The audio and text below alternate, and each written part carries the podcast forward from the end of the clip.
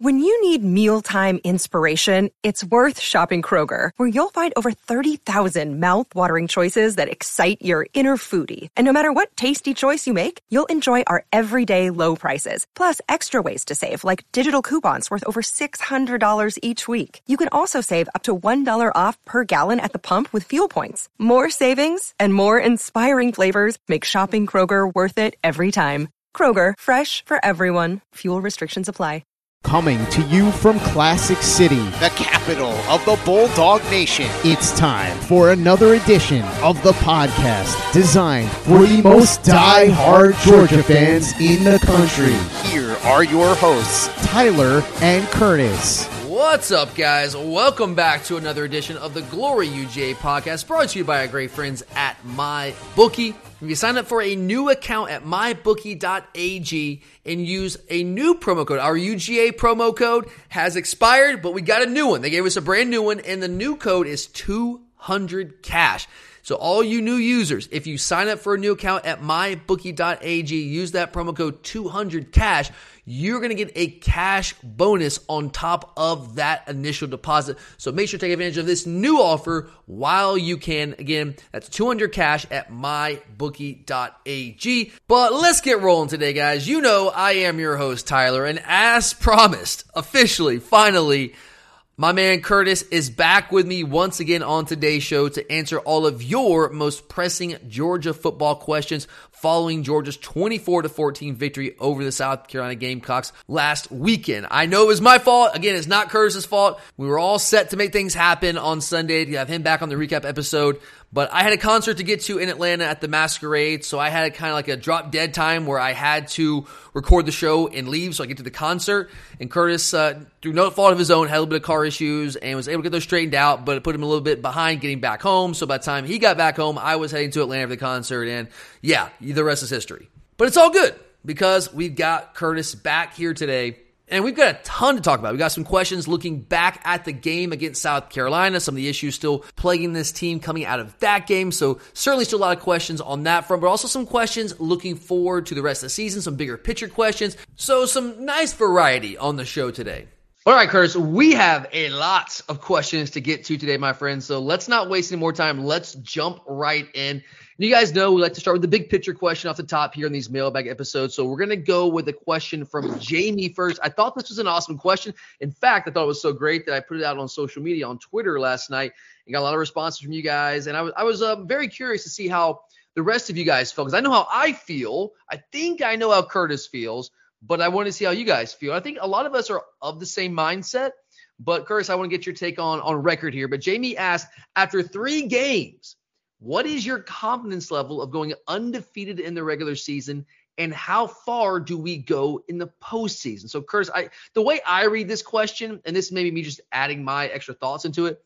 Do you really think that we need to alter our expectations for this team that we had coming into the season based off how the first three games have gone? I don't. And the reason I say that is because the second half of what we saw in the South Carolina game is good enough to win win it all. And yes, we can say, well, that's yeah, of course, at your best, you can always win it all. But the fact is, not everyone can that, do that. Exactly, and Georgia can, and I think that.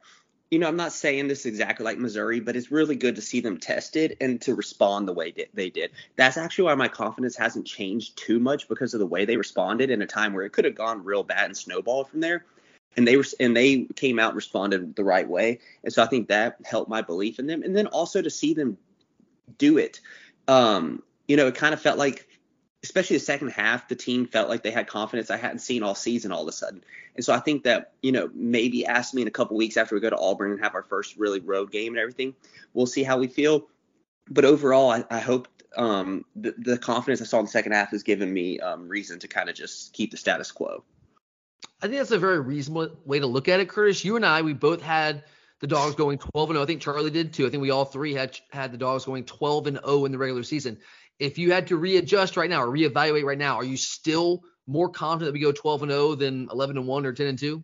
I am, and it's just because also, I mean, the way these teams play that you've seen. I mean, I know we Tennessee lost a bad game, and I know we have to go to Tennessee, but it just the the more I see the season, the more and some of these teams play, it's it's kind of like these teams are to have to play perfect to get us That's my next Uh, question. Who is that team, Curtis? It's like because how far are we go in the postseason, which Jamie asked, which is a great question.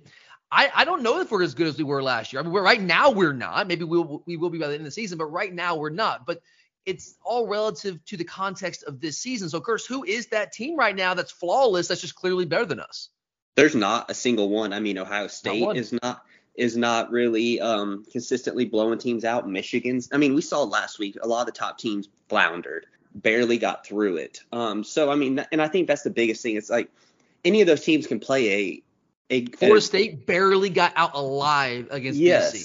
exactly. And like these are teams that yes, they could beat us. I'm not saying they can't. Like that's not my argument, but I'm saying right now there's no clear cut team where I can point to and be like they're beating us.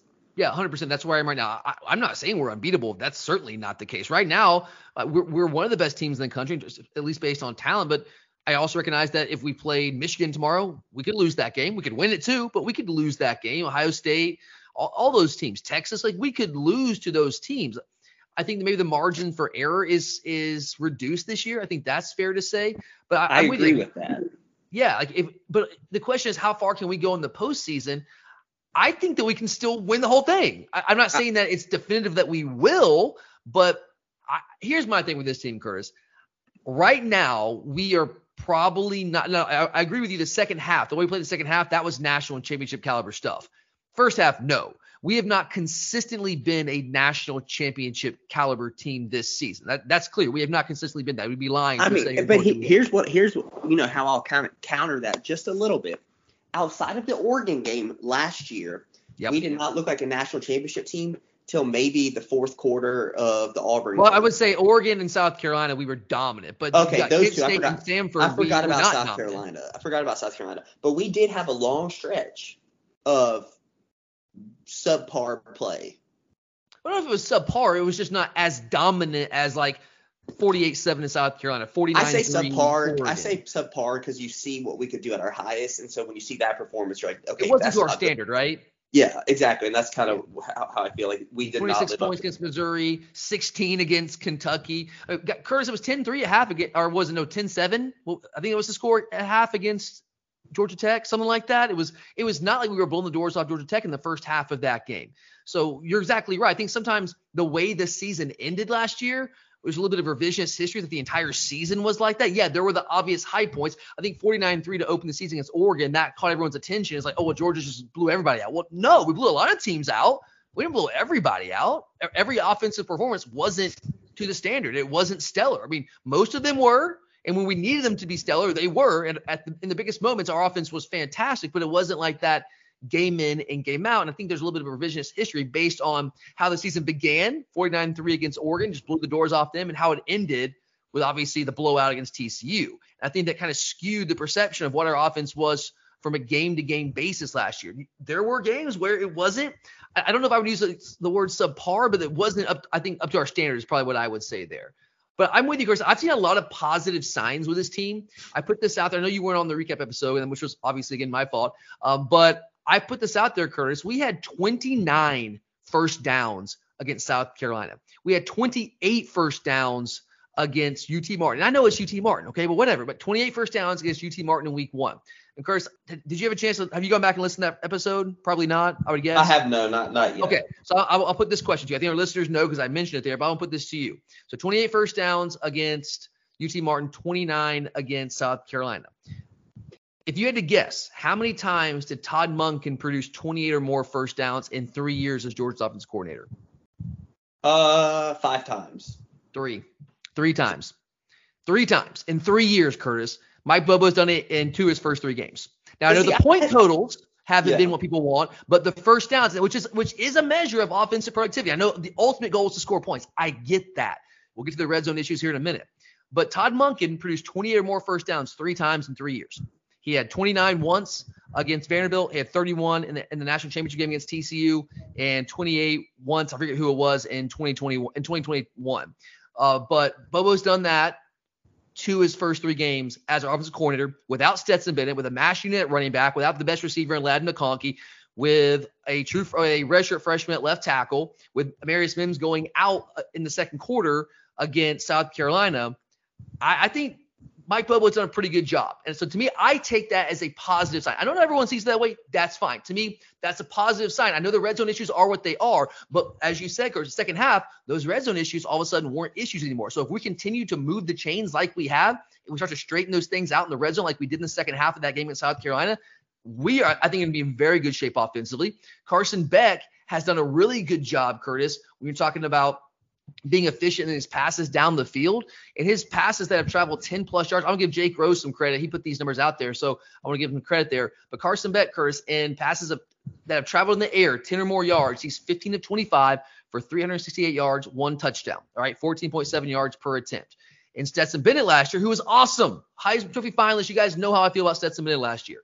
Was 17 of 30 for 417 yards and three touchdowns in passes of 10 or more yards last year that traveled 10 or more yards in the first three games of the season. Now, I know two of those games were against Power Five teams. I understand that. But this idea that we're just not pushing the ball down the field with Carson Beck, it's not exactly playing out with the numbers. I know that people feel that way, but it's not exactly playing out that way. If you look at pass plays of 30 or more yards, which is what I consider an explosive pass play. We had 23 pass plays, Curtis, of 30 or more yards in 2022 last year.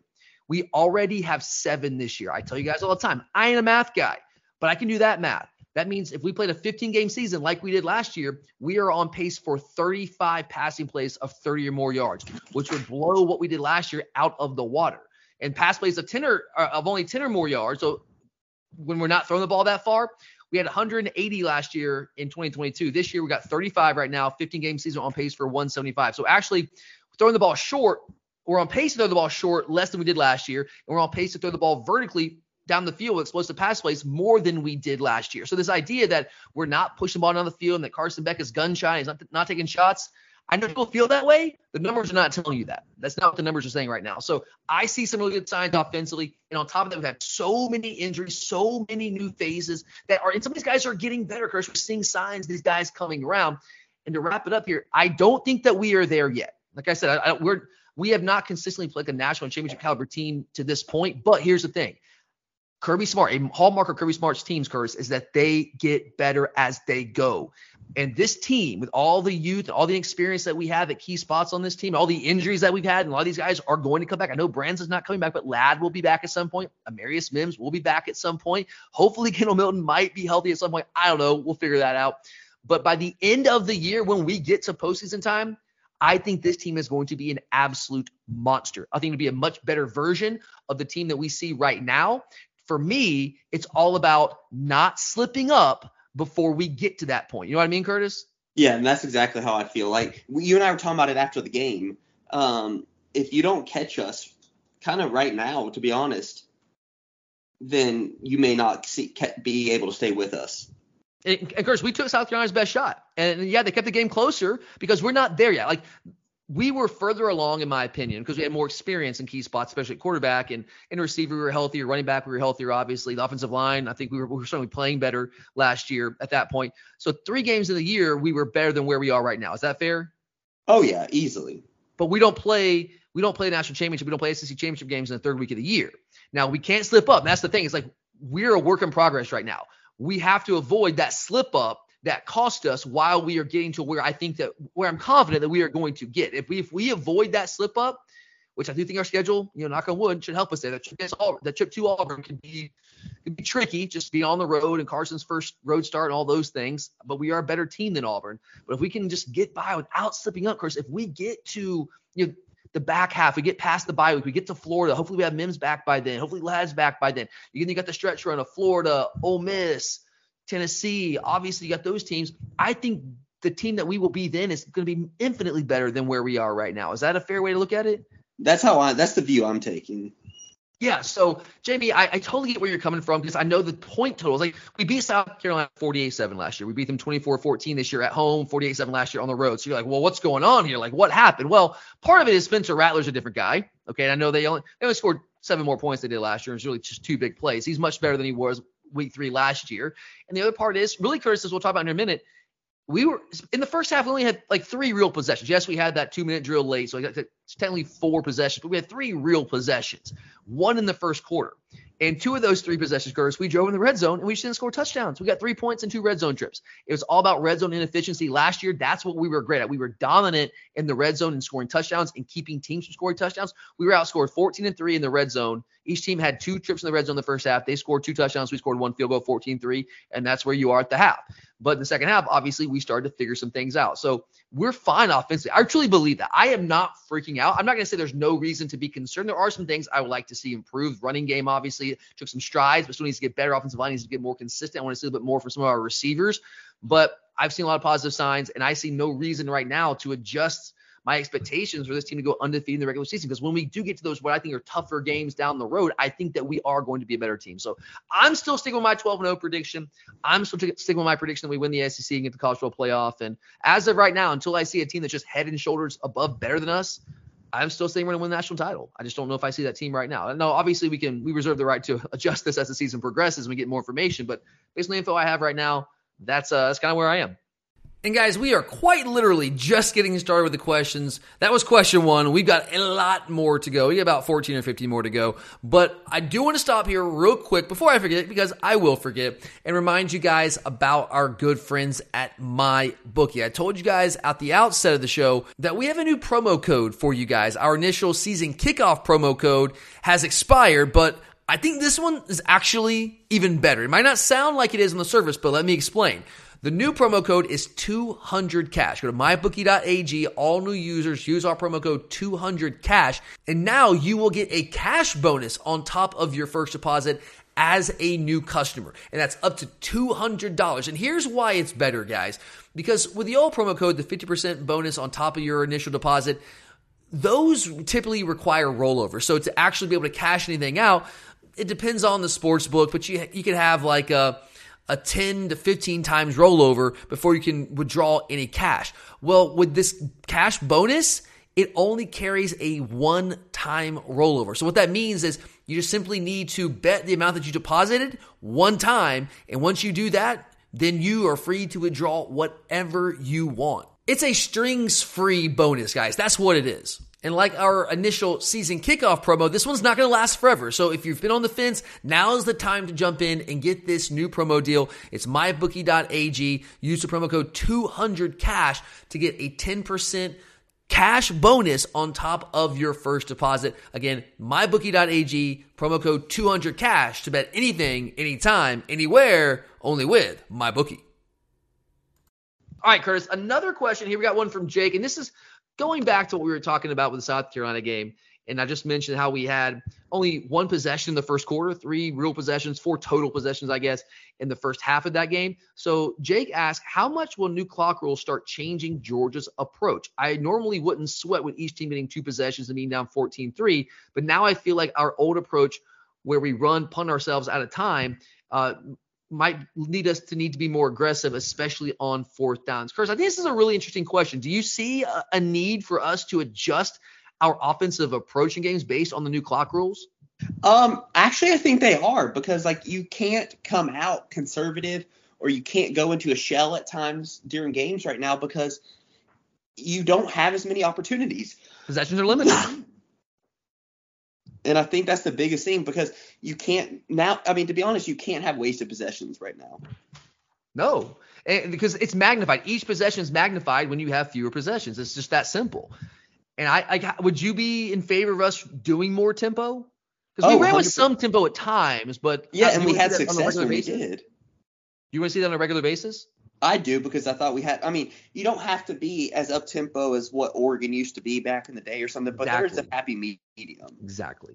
Like you don't have to be what Auburn was, you know, when Gus Malzahn had that thing humming. You don't have to be what, what like you said, what Oregon was. You don't have to be like what Ole Miss wants to be at times. You don't have to be that, but you also don't have to go to snail's pace because you know we had was I think a 13 play drive, 11 play drive, or our first two drives, the, the two that went in, or two of our drives that went into the red zone in the first half.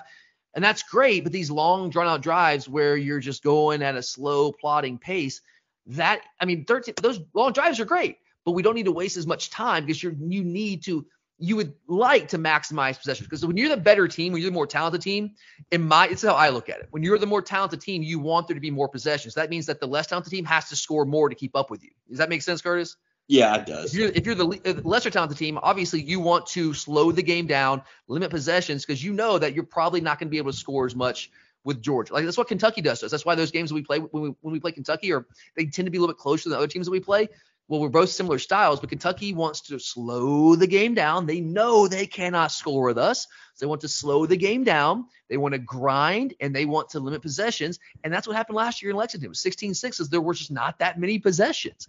And so I think if you really want to maximize, like if you want to take the talent you've assembled and you really, really, really want that to give you an advantage, I think you need to run with more pace or at least be more aware of the clock and start doing things to to give you more opportunities and more possession. So again, I'm, I'm with you, Chris. I wouldn't say like you know warp speed. That's not what I'm saying, but a faster speed than we have been running from for the first three weeks. And like we have done some tempo at times, but I like to see that on a more regular basis, to be honest with you, because I think that would work in our favor, especially against these teams. We're just significantly more talented than those teams. All right, question number three here, Curtis. You got a question from Jack. We alluded to the red zone earlier. We got to talk about this here. He said last year's team got things figured out in the red zone. In fact, we were dominant in the red zone, Curtis, offensively and defensively. How does this team do it? Can this team do it, Curtis? They can do it. I mean, you know, you made the comment about how good we were in the red zone last year, but we can't forget that there was a good solid period of time where we were absolutely terrible in the red zone. Against Missouri, that's why we almost lost Missouri. And even uh, Auburn until the second half. Sure, and you know, sure. it's kind of very interesting. You know, you think about one of our biggest Achilles heels last year was the red zone inefficiency when we were playing really poorly. That was our issue, and it's kind of the same thing this year. And that's why, like, I honestly don't believe that the red zone issues are an anomaly. Last year, we were number one in the country in score percentage inside the red zone. Now, that wasn't necessarily touchdowns, as we know, there, like you said, yeah, because we did. couple of We had a better kicker, which is, you know, is one thing that's going to hurt our Yeah. um, percentages right now because Sure. Oh, Yeah, yeah, we're that's killing us right getting now. I, are you at Yeah. the point, Curtis? We had a question. I actually, well, I think we have it later. We'll hold, we'll hold that question. We'll hold that question. We have that question later. But we were top 30 last year in touchdown percentage in the red zone. So we were scoring touchdowns at a 60, almost 69% clip last year once we got in the red zone. Now that was over a 15 game sample size. Right now, we are not doing that. We're 91st nationally in red zone touchdown percentage. We're scoring touchdowns mostly in the red zone on a 56% clip right now. So that's about a 13-ish percent dip in our red zone touchdown scoring percentage. Now I know it's only a small sample size, but those are the data points that we have to work with. So there is an issue there, Curtis. But as you said in that first question, don't you feel a little bit better about our red zone issues after what you saw in the second half? yeah, because it shows that it's not that it's fixable. Well, let me ask you what I, I, talked about this on the on the recap episode, but I want to get your thoughts on it. What have like when we've had issues like in the first half in the red zone, getting three points on two red zone trips? What has been the issue? Why are we having more issues in the red zone right now than we did for most of last year? Well, as we know, the field shrinks when you're in the red zone, and I think that is a big issue right now. Um, because And when the field know, shrinks, what do you have to do? You got to you got to run the football, and we've and had we're not able to. Yeah, we, we we were able to in the second half, Curtis, and that's why we.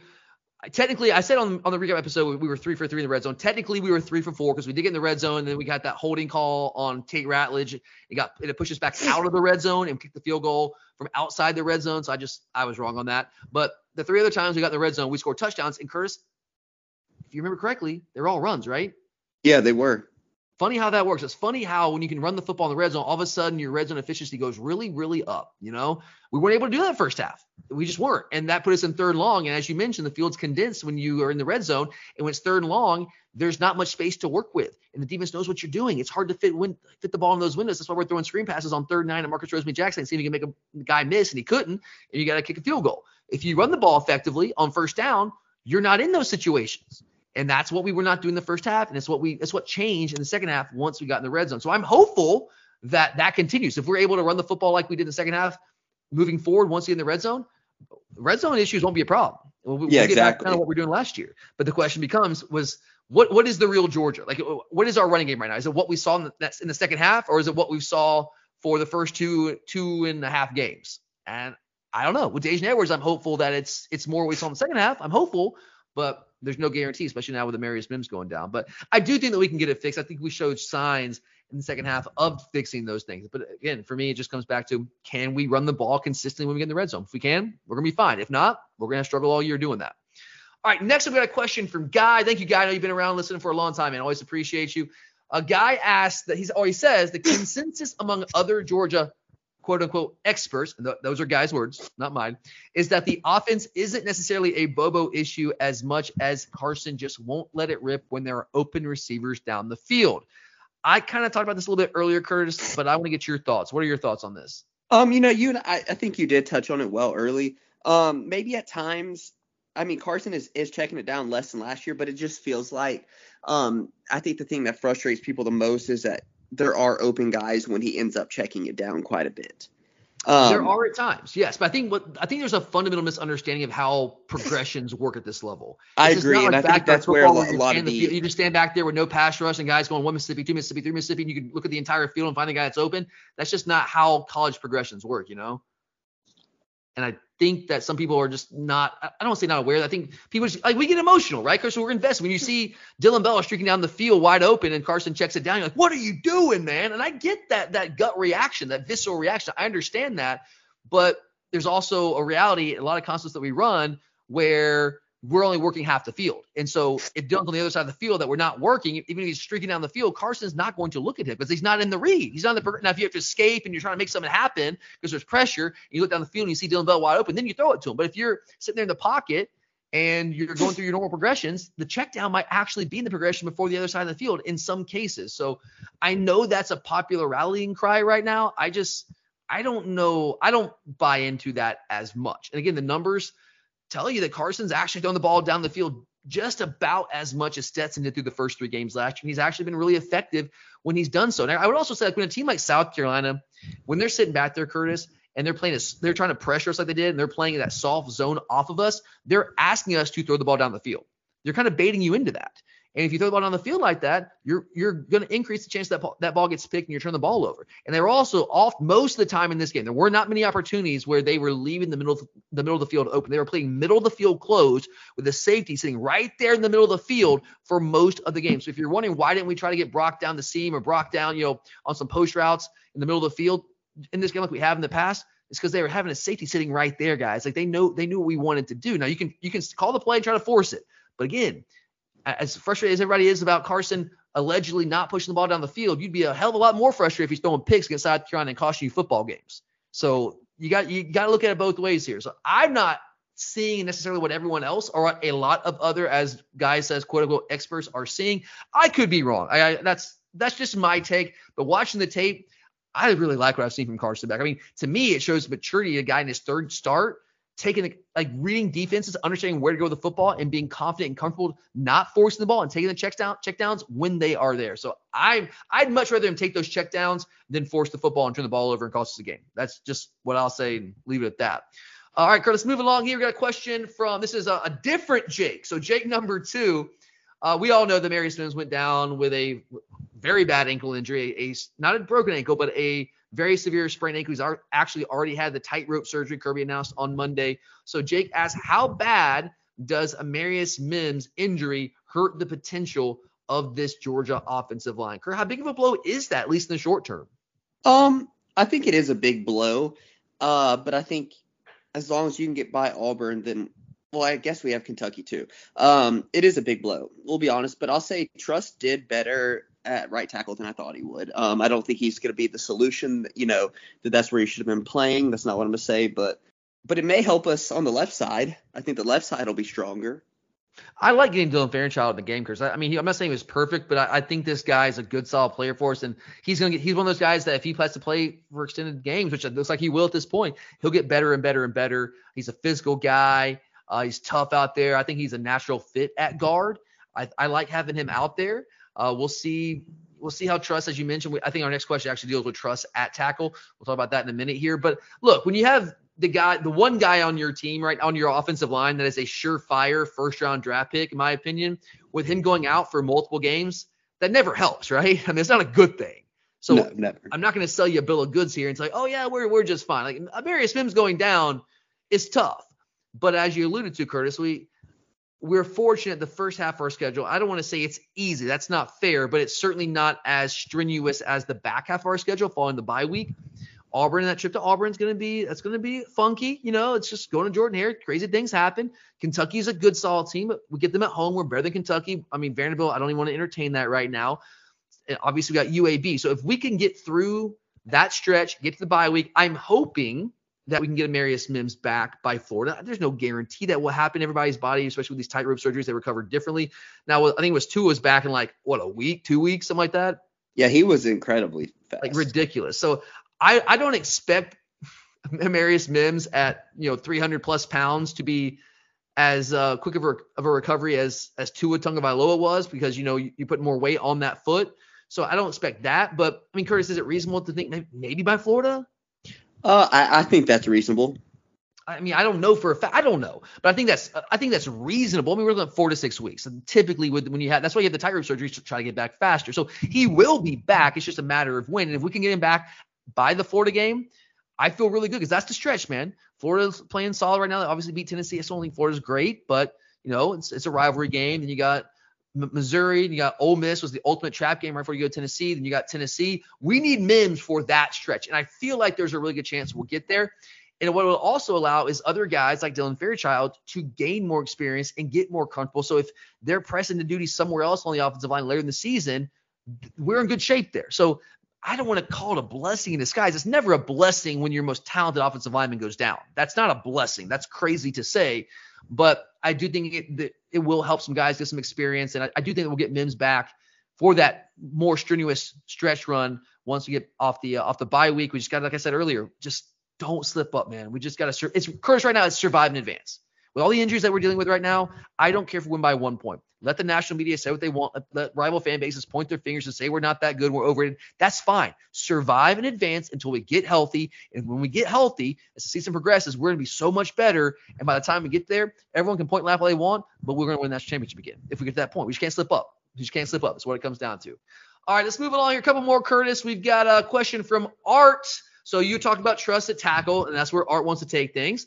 Uh, Art asked, the line seemed to gel with Truss at right tackle after Mims went out. Is Truss a more natural tackle than guard? I know we missed Mims, but what's your take on the line after the shuffle? So let's let's focus on the Truss at tackle, Curtis. Is like I thought he actually did play much better. I told you at halftime, like put me in. Like for Truss out there, like like if he's at guard, just put me in, man. Or maybe it was in the first quarter. Put me in. Left side of the offensive line, just not playing well. He goes to right tackle Curtis, and I thought he played much better in the second half. How do you feel about him at tackle versus him at guard?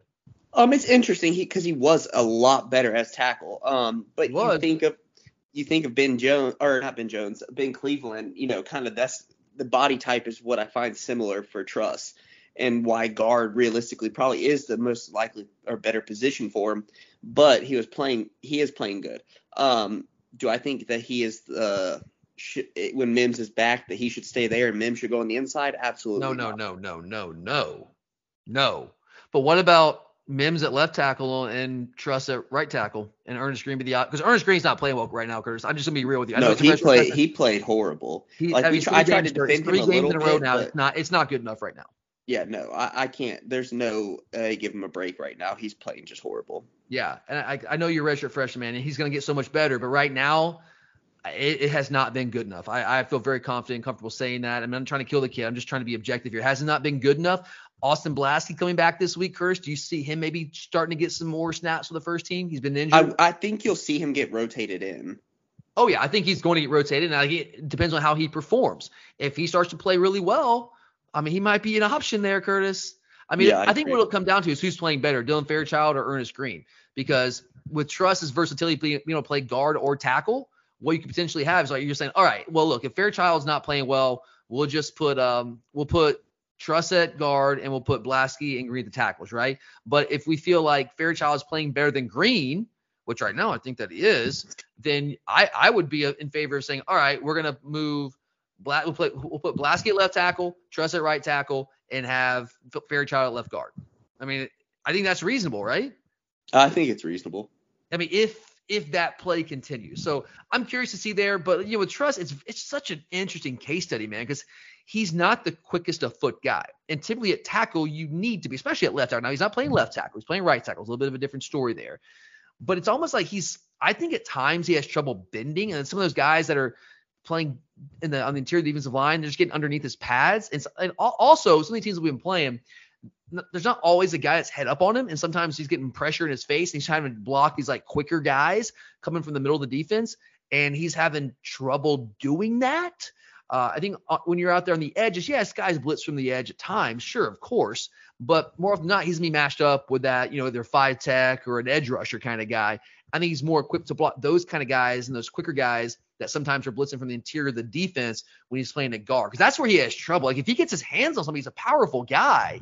It's just when he's blocking guys coming from depth that are more athletic than he is, he's just out of his league, man. He just struggles with that. He's just a big guy. And that's just not what he's equipped to do. I think he's much more equipped to block a guy that's more comparable to his size. When he does that, he's really effective. So I think that's why we saw him be a little more effective out there at tackle on Saturday. And like, I mean, I like what Fairchild did. So I, I would keep Fairchild in there.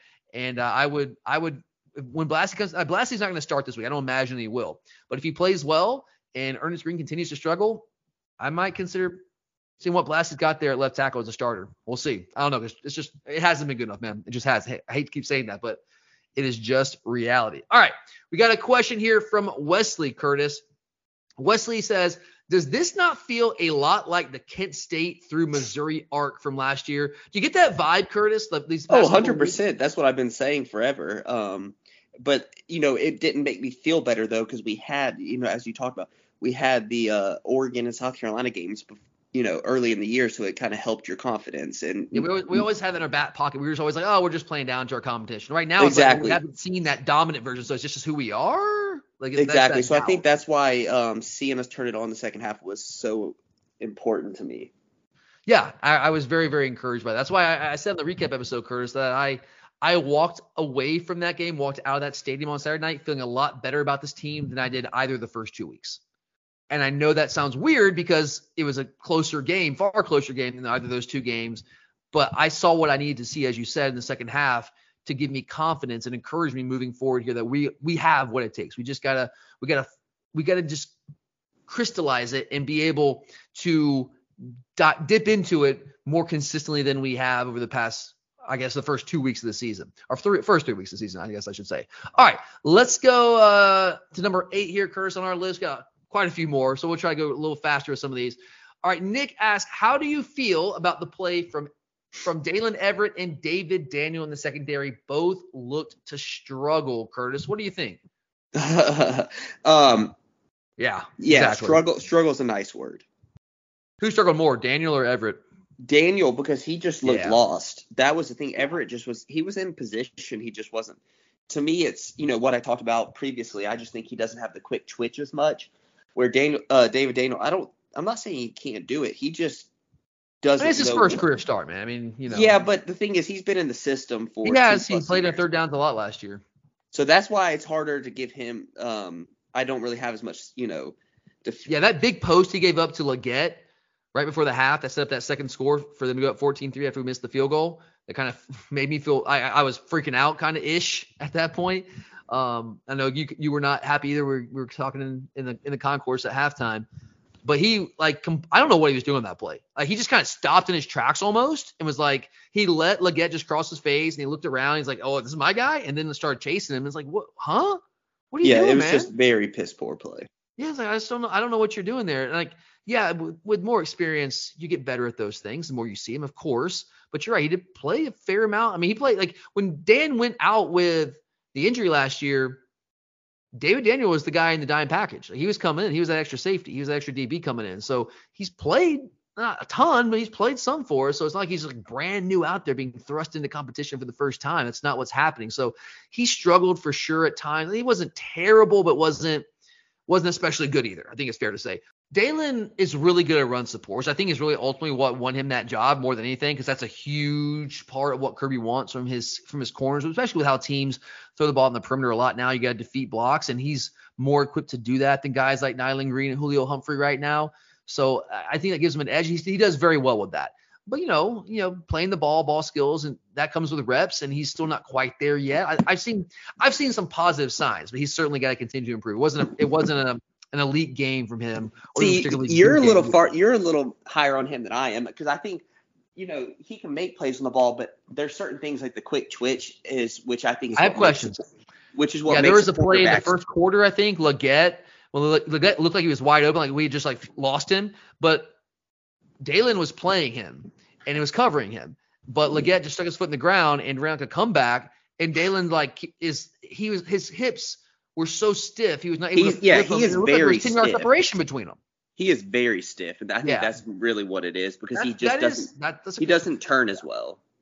and that's where like Julio Humphrey is much is a much better cover guy in my opinion. But Kirby, I'm telling you, man, he puts a premium on guys being able to defeat blocks in the perimeter and tackle. And I think that's where Daylen has the edge right now.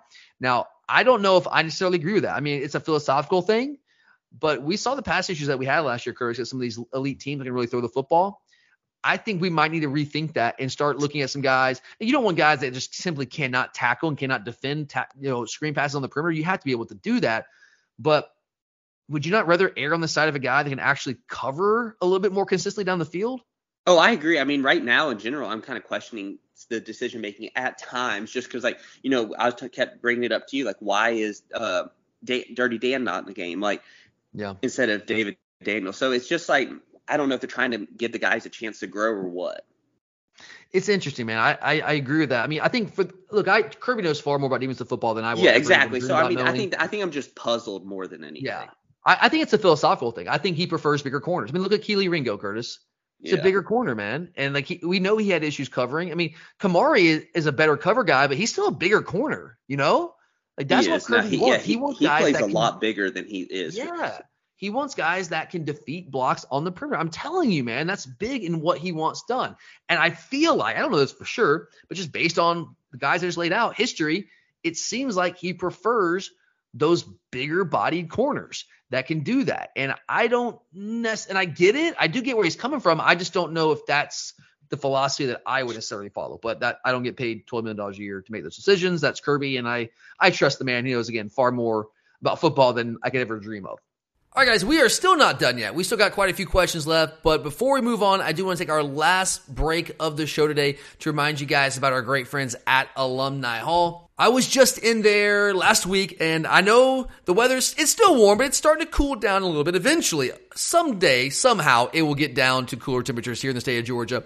And when it does, I am ready because I just picked up this awesome new Nike bomber jacket from from Alumni Hall. It's incredible, guys, and it's not like your old school bomber jacket that's kind of thin. It is a thicker bomber jacket, so when it does get cold, like December, January, February, I am going to be fully equipped when I head to New Orleans, when I head to Houston for the national championship game, I will be ready to roll with my new George Bomber jacket that I got at Alumni Hall. And they have so much more, guys. It was hard to get out of there with just buying that. So make sure to stop in today inside the Epps Bridge Shopping Center here in the Classic City. If you're coming in town this weekend for the UAB game, it'd be the perfect time to stop in. But if you're not coming in town, no worries. Just go to alumnihall.com. We got the internet now. We can really shop anywhere from anywhere. And they have all the same great gear, all the same great selection that you're going to get in store at alumnihall.com. You can find that online as well. So again, Alumni Hall, guys, it's the no-brainer go-to spot for all your 2023 Georgia football game day gear really Georgia sports any game day gear. They've got you guys covered. So make sure to stop in today because Alumni Hall is where the Bulldog shop. All right, Curtis, we got a couple more questions here. Let's go with a question. Uh, this is another, a different, we got two Wesley. So different Wesley. So thank you, Wesley, for this question. Uh, and this is not specific to Georgia, Curtis, but I think we can kind of take it that direction. Wesley asked, "Is Spencer Rattler the best quarterback in the SEC this year?" I think that's a very interesting question. Um, through three games, I think he is. I don't know. Jaxson Dart's Jack Dart's playing decent, but I I I still have to go. Rattler's a far better passer. Yeah. What about Jayden Daniels? Because his numbers right now are actually slightly better than Rattler's. I feel like Rattler's performed at a higher level if you consider the fact that he has zero offensive line to work with. Yeah, especially when you consider all no the run game. weapons that Jayden Daniels is playing with too. Yeah, I think Rattler's. I mean, I, I know I spent most of the offseason just dogging this guy, saying that you know he's inconsistent, which I, I still stand by. But I'm also honest enough here and tell you that when I get updated information, I will update my opinion, and that's what I'm doing with Spencer Rattler. The guy is he continues to play at a really high level. I know he didn't play at a high level in the second half. That was more about us and what we were doing than him. Like he wasn't. Like he, he had almost no chance based on what we were doing, how we were just dominating that defensive line or that offensive line. In the second half. But I I do think he right now arguably is playing as the best quarterback in the SEC. I think you make an argument, Curtis, that the, the combination of Spencer Rattler and Xavier Legette is the best one-two quarterback receiver punch in the league right now. Oh, I think that's fair. I mean, you can maybe say Jayden Daniels and, and Malik Nabers. Sure, you can make that argument too, but I think Spencer Rattler and Legette are in the conversation. I mean, coming into last week, Curtis, Legette was averaging 150 yards a game. I mean, this guy, and he he played well against us. Now we he didn't do much second half because we were just they, they couldn't complete passes in the second. I think they completed like six passes. I think he was like six to 24 in the second half. But I think it's a really good one-two punch. So if you're like concerned about how that game went, let's just think, guys, we might have just played the best quarterback and best receiver that we're going to play all year long in, in the regular I don't season. know. Joe Milton may be that guy. Joe Milton, man, you're right, Curtis. How can we possibly forget about him? I mean, it's clearly Joe Milton. He's the best quarterback in the league, right? Clearly. Nope. Oh well, no, it's Graham Mertz, right? Yeah, Graham Mertz because he has the highest. Yeah, Graham Mertz one, Joe Milton two, obviously, of course, and then maybe AJ Swann three at this point, potentially. We're hearing. Yeah, that's that's that's the word out there. That's the word. All right, let's keep moving on. Got a question from Darren. Always appreciate Darren. Darren, I know you had a bunch of questions, man, but uh, we had some overlap, some other questions. So we we took this one. I think this one's a unique question. So I always appreciate Darren. Uh, but Darren asked, what will the wide receiver lo- rotation look like when Ladd McConkey comes back? Curtis, we are all patiently or maybe impatiently awaiting his return. But is Arian the odd man out with the emergence of other guys like Rara Thomas, Marcus Rosemy-Jackson, etc.? What do you think? Or what does that rotation look like when Ladd comes back? Because Ladd's I playing. think, Ar- I think right now Arian is the odd man out because he has not Agreed. taken advantage of the opportunity. Arian can't block a freaking soul, man. No, and then he's also not making play. Well, he's getting benched because he's not blocking. Then he's also not being tough. You think back, I think it was week Yeah, one he- or week he- two, where he's he just was not streaking open that that one play in the first half of the opening game against UT Martin. So he got open there, but he hasn't. I mean, and maybe you can say, okay, we're not dialing up shots for him. Okay, that's fine. He did drop a couple passes uh, in that first game. There were a couple plays that he could have made, and he, now well, there's one play he could have made. There's another play where he got held, but he's got to be more physical at the top of the route. So See, that's the the issue. He's not playing physical at all. yeah. And that's all. I mean, that's always gonna be tough for Aaron. He's not a big guy. He's a track guy that's trying to turn into a football guy. And I've always said this about Arian. He's we know how fast he is, but all those injuries. Now he's healthy right now, which is great. But all those injuries for all those years truly stunted this guy's development. He's still basically like, almost like a sophomore, Curtis, at this point in terms of his development, in terms of like practice time on the field. He hasn't played that much. And so we're expecting him like he's a like you know he's a fourth year guy. You're expecting him to play like a fourth year guy, but he's not really a fourth year guy because he hasn't practiced enough to be a fourth year guy. He's really practiced the equivalent like a second year guy. So he's struggling there. Blocking has been a problem for him. Um, that's been an issue, and that's you know just like defeating blocks on the perimeter on defense is big for Kirby. Receiver block on the perimeter also big for Kirby. If you can't do it, you ain't playing. And Rara, you have to do really any of that at Mississippi State, but he's getting better, man. He, if you watch this guy, he's doing all those things. He's learning the system. He's learning our language. He's learning the route combos. He's learning how to do side adjustments and all those things that he never had to do. A full route tree that never had to do at Mississippi State under, with the aerator Mike Leach. And I think he's going to be a factor more and more as the season goes on. So I'm with you, man. I'm with what you're saying, Curtis Darren. I agree. I think Rosemy is obviously a guy that's going to be a staple in this offense. And uh, when Ladd comes back, Ladd's to play. I mean, it's, it's that simple. So I think I would say the top three guys would be Ladd, Raw Rob. I'm sorry, Ladd, Rosemy, and and Lovett. I think Rara would be the fourth guy, maybe Arian the fifth guy, but CJ Smith, Curtis, Yeah, I'd rather have CJ for Smith him. right now. because CJ Smith is not quite as fast as Arian, but he ain't that far off, and he's bigger and more physical. So Arian better keep fighting, or CJ Smith might pass him up. So I mean, Arian's a guy that could certainly have a role, could change a play, could change a game on just the drop of a hat with his with his athleticism and speed, sure. But if he's going to be out there on the field consistently, he's got to do more little things, and he's just not really doing that right now consistently. All right, Justin asks, why does it seem like we abandoned those defensive line pre-snap hop movements all of last year? And, and we actually those are we call that in our defense those are called stem. We're stemming. Um, but why do we seem like we dropped that most of last year, but we brought it back? It seemed like it worked wonders in 2021 and it worked against South Carolina. So do you expect to see that more moving forward, Curtis? Um, I think it's something you can't use every time. I mean, why would you use it week one and two when you weren't Yeah. playing anybody? Um, it loses and- its potency to a degree when just exactly doing it every yeah, snap. if you use it every day, it loses, or if you use it every snap, it loses. Not you know what makes it work. Yeah, yeah, I totally agree. I totally agree. I you you bring it out to me. You bring it out in big moments. Yeah. Like when you're, especially like when you're at home and it's a big third down, the crowd's getting loud and they're already like liable to, to jump anyway. It's of that Arkansas game a couple years ago. That's when that's when it's really effective. Or even on the road, you know, if it's a big third down, you want to put a team behind the chains. That's when I'd pull out. You just can't. And we never really did it snap by snap. And I'm not saying that Justin was suggesting we did that. We didn't do it that way. But I, I will agree with him that we did it more in 2021. I think that's certainly fair compared to what we did last year. We didn't do it as well. See, I think that year. and that makes sense to me because we had a defensive line that scared the hell out of people in 2021. True. They're all they're all they were already jittery. Yeah. Yeah. That's so fair, then man. as soon as they move, you're like, oh heck. Yeah. Well, I, I think I, I, think Justin's right though. That did work well against South Carolina, and I would like to see us continue to do it periodically in key moments throughout the rest of the season. I think it's a it's a weapon. It's very effective for us until they change the rule because they, they change every rule that helps the defense eventually. They always do. So eventually they'll probably ban that. But because now like defense, you know, you can't even clap anymore on defense, Curtis. It's like you can't even get like your your teammates' attention trying to change a call. You can't do that because now it's you're giving legal signals, trying to simulate the snap count. So anything that's good for a defense, they'll eventually change, and that's why the number, the offensive scoring numbers keep going up. So I anticipate eventually we'll get banned, but until it does, let's keep leveraging it. All right, Sam. Always appreciate it, Sam. Appreciate you, man. Uh, Sam asked Curtis, why do you think Pop has regressed this season, and is it time for him to be replaced as a starter after another poor showing? Um, he, I, I, Curtis, I, am just gonna let it. I'm gonna let you have this one, man. I, I don't even know what to say. I mean, my biggest thing is I don't see him as regressing. Like this is who he's always been. Exactly. That's exactly my position. It's like it's kind of who he was last year. There was just we were told that he was great, but if you really dug deep, he was good. He just wasn't great. Yeah, and you, there was a noticeable drop off between him and Smile, and then you're seeing other guys come in and play too at high levels are just very athletic, and then it just really emphasizes just how unathletic or how he's not as athletic as everyone else.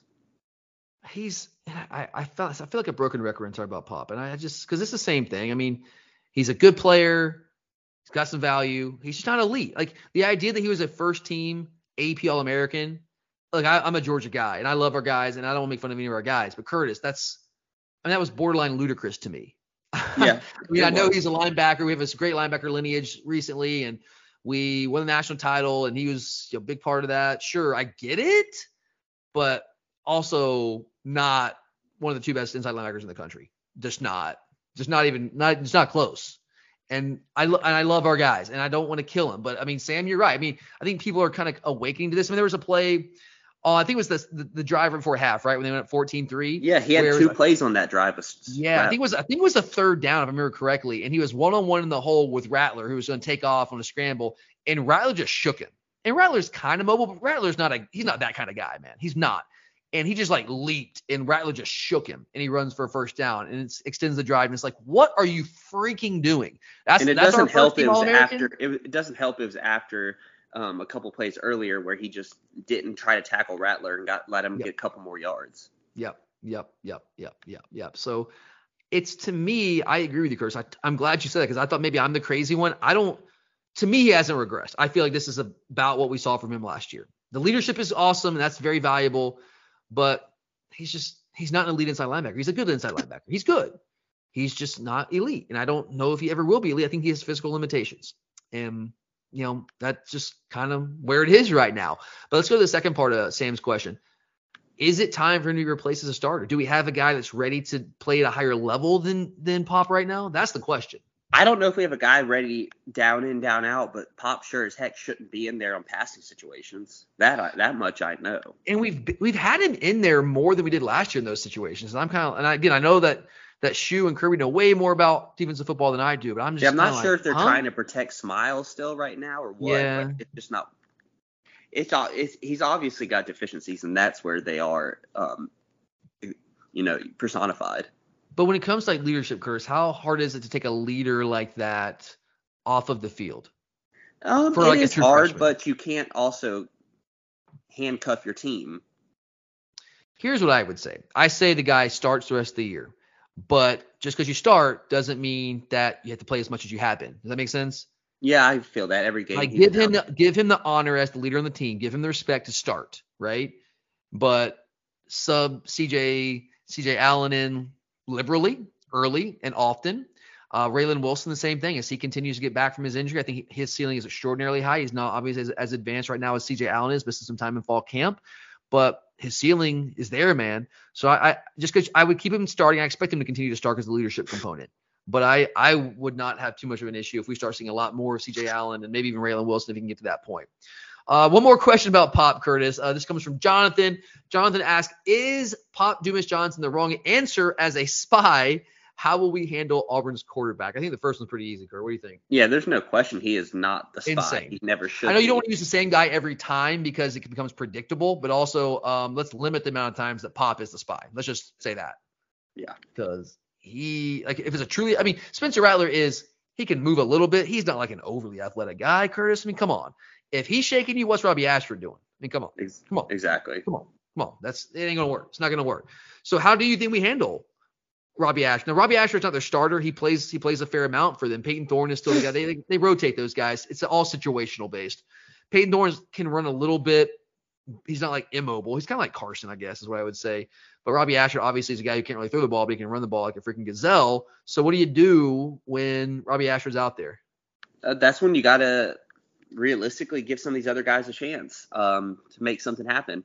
Um, I, you know, it's not that Pop doesn't try; he just doesn't have that skill, and we've got to do something. I mean, I can It's see an effort Davion issue. out I, there. I mean, he works hard. It's not an effort thing. He's putting yeah, it's on not the an line. effort. That's the thing. Like, it's not effort. He's just got physical limitations. That's just reality.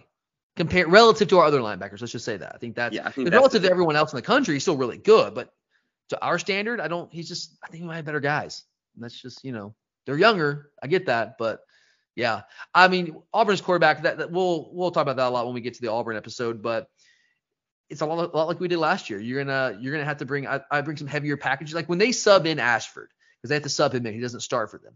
When they sub him in, they have to give us a chance to sub, right? I, w- I would go with our base three four defense. Like I'd bring in heavy heavy personnel. He's not gonna throw the ball. Like he, if he does, it's typically screens. He might take a shot down the field, but the guy's so inaccurate. I mean, it doesn't scare me at all, to be honest with you. So I bring heavy package, and I would certainly, if you're gonna spy him on passes, it's got it's got to be somebody other than Pop, in my opinion, because he's not gonna be able to stay with them, Clearly. All right, last one, Curtis. Chris asks, will we see Ladd McConkey against Auburn? He feels like that may have been the plan. Sit him and have him ready for Auburn. Do you think that's what's going on, Curtis? Um, I'm not ready to say yes or no because honestly, I need to see Ladd out at practice consistently before I'm ready to say yes. It's just so hard, man. Like, you know, last week, uh, right now, we've already said, the Kirby's basically already said he's not going to play this week. But you go back the first couple weeks, Kirby was saying, oh, he's day to day. You know, he's going to he, he's gonna dress out. We'll see how he, how he feels when he wakes up. And he woke up and he wasn't ready to go. And they, Kirby thought he might play during the week and he didn't play. And what you're dealing with is a back injury, Curtis. I don't know exactly what type of back injury.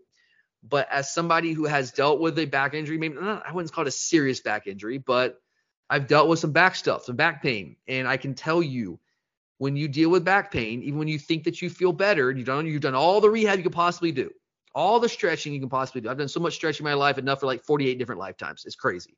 You can feel like you're back to normal, but in a moment's notice, it crops right back up on you. You know, and it, it's just it just happens. It's just a lingering thing. For for you to be truly, in my experience, this is me, to be like truly recover from a back injury, we're talking like months, not weeks. Typically, in my experience. Like you give it a couple weeks, it's not like, oh, it's better. I have no problems anymore. It's not going to flare up on me. It flares back up.